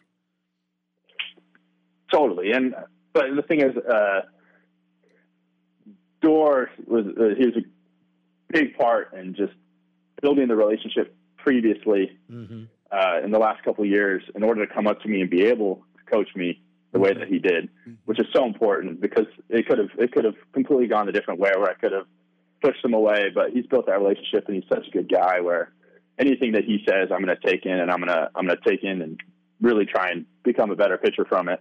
No doubt. Mitchell, let's close with just a thought from you on the overall team. When you talk about being a good teammate, you learn that with Dukart, at LO and, and, and you're surrounded by guys now, it seems, this 2022 club that you it feels like that's happening here with this group a lot like the 18 team which i know you wanted to be you know uh, you were around it but not able to compete with that group that won it all you were a big part of 2017 and the 56 and 6 season so i mean you've been around some great teams what are your thoughts about this group right now in terms of your togetherness and your common quest to try to make something special happen again i would say the biggest thing about that is just a suppression of ego. Um, it's all about it's all about the team this year. It's not me, me, me.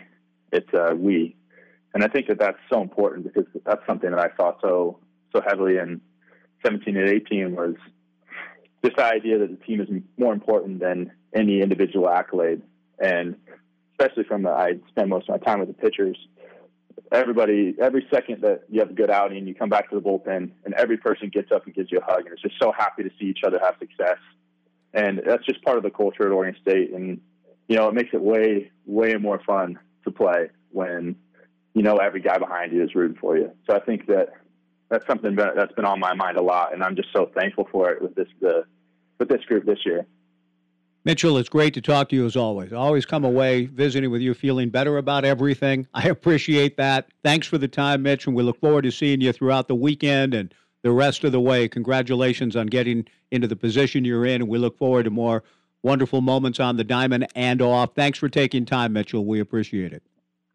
Thank you guys for having me. I really appreciate it as well. Thank Thanks, you, Mitchell. Mitchell Verberg, our guest. Let's break. We got a couple of quick breaks to get in. Quick in. update. Yes. Uh, there are GA tickets to go to banners. Oh, so you buy a GA ticket to stand Yeah. standing room only on banner. Yeah, Don Same wrote- with Casey Corner. Wrote in to mention Is that true of Casey Corner? That I don't know, but probably. Okay. Let's break and uh, we'll come back on 1240 Joe Radio. Hey, this is Randy Holmes. We're still getting fired up down here at the Angry Beaver Grill. Introducing Throwdown Thursday with country line dancing beginning at 8 p.m. Can't dance but want to learn? They'll teach you a new dance every week. Don't forget our Tuesday night trivia beginning at 7 o'clock. Wednesday nights featuring all you can eat spaghetti dinner for seven bucks and get the best prime rib dinner in town every Friday night. So let's get fired up and have some fun down here at the Angry Beaver on 4th Street in downtown Corvallis. Here at locally owned and operated Alyrica Networks, we use the same service you do, so you can be rest assured that you're getting the very best internet service, whether for home, business, or enterprise. At Alyrica, we make sure that each of our valued customers gets the plan that best fits their needs. So whether you require basic service or faster speeds for gaming or HD video streaming, we will make sure to match you with the plan that works best for your home or business. Alyrica Networks always goes the extra mile. Give us a call or find out more at alyrica.net. We set 'em up, you knock 'em down. Highland Bowl. Plan your next party at Highland Bowl in Corvallis. Their party package for each lane includes two hours of bowling, shoe rentals, a 16 inch cheese or pepperoni pizza, and soft drink pitcher. There's a two lane minimum. Check out the fun at highlandbowl.com. It's a party at Highland Bowl on 9th Street in Corvallis. We set 'em up, you knock 'em down. Do you ever experience headaches? Or how about back pain? Here at Horesco Chiropractic, we truly believe that everybody deserves to live a life without pain. Our doctors will get to the root of your condition and create a custom treatment plan to help you get back to living the best version of your life. Our patients often say how amazed they feel to live a life with less pain after they have experienced how effective chiropractic care is. Start on the journey of improved health by giving us a call today or visiting our website at horesco.com. Horesco Chiropractic in Corvallis. We really can make a world of difference for you. Unified Insurance Group is your local independent insurance agency in Corvallis. They represent numerous insurance companies and specialize in auto, home, and business insurance. See Mike Eves, Taylor Starr, and Tom Worth. They'll help find an insurance plan that works best for you. If you're looking for auto, home, or business insurance, see the Unified Insurance Group, 320 Southwest 3rd Street in downtown Corvallis. They're your hometown team, always putting you first. Stargazer Premier Florist in Corvallis knows that flowers are a beautiful way to make mothers feel loved and appreciated, and they're ready to help deliver them the best arrangement possible. Choose from Stargazer Premier's wide selection of Mother's Day flower arrangements, and they'll deliver a beautiful, unique gift right on time to the moms in your life. Stop in, call, or view Stargazer's selection of Mother's Day arrangements online at stargazerpremierflorist.com. Stargazer Premier Florist, 925 Northwest Circle Boulevard, Corvallis. Lamette is ready. Here it comes. Swung on a chopper to first. Into right field, a base hit. Around third is Miller coming home. A throw to the plate. Not in time. Miller scores with a slide. And Stephen Kwan has his first major league walk-off base hit. And Cleveland with its first walk-off win of the year. The Guardians with three two-out runs in the eighth to tie it. And then Stephen Kwan banged a single between first and second into right field to score Owen Miller from second. And Cleveland gets a split in this doubleheader, winning the That's It- Tom it- Hamilton. it is Tom Hamilton. When, when he said the Guardians, there was a little Harry Doyle in there. The Mm. Guardians. Uh, Hamilton's good. I little like him. Uecker, Uecker yeah, from Major no, I League. gotcha. And they're they're having a major league kind of. Well, they're not. I mean, they're not winning a lot of games, but that's a huge moment for our own. Adding to the sweetness, Yeah. Stephen Kwan. Good stuff. Let's get Paul in on the downward dog phone line. Uh, the answer is no on Casey's corner. Casey corner. yeah, you, you what? You just wander in there if you want to. Yeah, but uh, or uh, maybe you can't even go in there. See, I don't know. See, I don't. I never. We we work. We're workers. We we, don't don't know that No, I don't know how what happens. I just know the ball there is heading toward Casey Corner. Nobody's ever really explained exactly how it works. Maybe Paul knows. Paul might know. I see him at a lot of games, and I hope he braves the elements this weekend. Paul, good afternoon. Yeah, good afternoon. Yeah, sometimes Casey Corner is is bought out for a private party and you can't go up. Okay. But there has I haven't seen a private party there this year. Uh, Okay. you can just walk up because there's concession stands up there. You can walk up there and buy a beer, buy a, a hot dog or something up there. Okay. Good. They I, they they only sell the seats. There's several seats that is sitting at a countertop along the rail right Yes. on the third or first base line, and those are the seats they sell. And I I haven't seen any standing room tickets on banner or on Casey Corner. But what's going on with banners is last year, you know, the squad ticket only got you a seat in the outfield. Mm-hmm. This year, they they give you a standing only standing room only ticket on banners with your squad ticket, so you get inside the stadium. Yeah. And and it, and I'm just guessing here, but what I think is going on because you see so many empty seats, you know, down in the orange chairs along the third base line. The first base line's pretty well full, but there's so many open chairs. They're giving the squad ticket people tickets inside the stadium because there's so many season ticket holders that don't show up to the games, hmm. and they're getting getting them in the stadium. But how do you know if that if they're going to show up or not? Well, it doesn't make any difference. They because when you look at the when you just look at the stadium every game, you can figure that they're not showing up, and they're just getting given standing room tickets out so people get inside the stadium instead of having to, to sit in the outfield. But and I, it's just a guess, but that's because there's so many empty seats. So, in other words, if you were uh, you you use squad tickets, and I, I think that's a great deal, and you've explained it to me before. But if you're in banners using your squad ticket and you manage to get through to go sit down somewhere, if that particular seat holder shows up, you just go to another empty seat, right? Exactly. Yeah, you just get up and move. Yeah, yeah. Okay. So, Paul, you you touched on this, but what did provoke your original call? Oh, that's that's what you guys were talking about. You didn't know where the Oh, banners oh, okay. going or what I didn't up. know- That's okay. I wanted to call you and tell you. Gotcha. Okay. Well, anything else?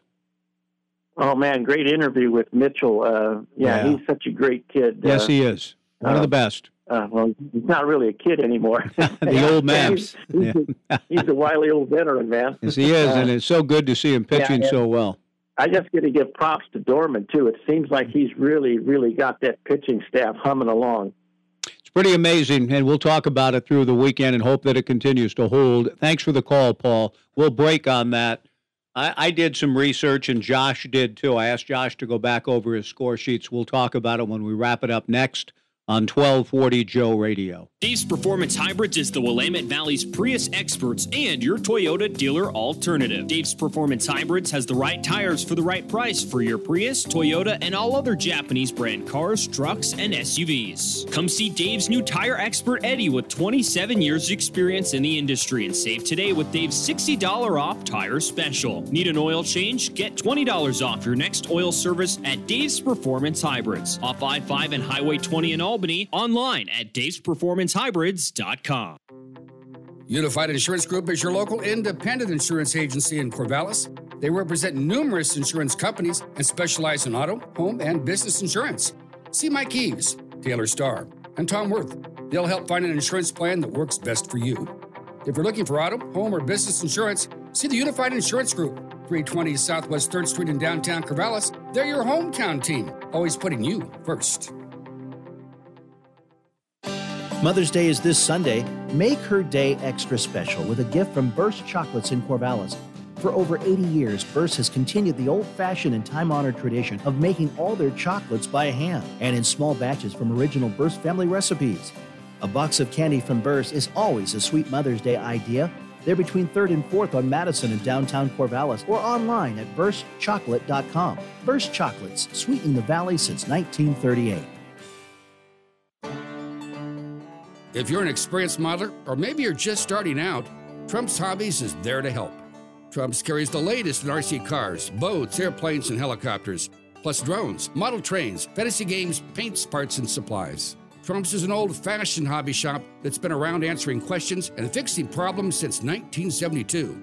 Build it, drive it, fly it. Trump's Hobbies in the Timber Hill Shopping Center in Corvallis, bringing enjoyment to life. Locally owned and operated for over 30 years, people in the Mid Valley have been going to Corvallis Floor Covering. They thank their many friends and customers for your continued support and look forward to working with you on your next remodeling project. Browse through their large showroom with a beautiful selection of carpet, countertops, sheet vinyl, linoleum, tile, hard surface floors, and window coverings from all the popular brands. Corvallis Floor Covering, corner of 2nd and Van Buren downtown, or log on to corvallisfloorcovering.com. Shop local, shop Corvallis Floor Covering, and go No beeves! If you feel you're overpaying on your taxes and you're not as profitable as you should be, you're not alone. At Tax and Wealth Management in Corvallis, they can help because that's what they do. They work with individuals and business owners to lower your taxes, increase your profit, and manage your cash flow. They provide bookkeeping and payroll services too.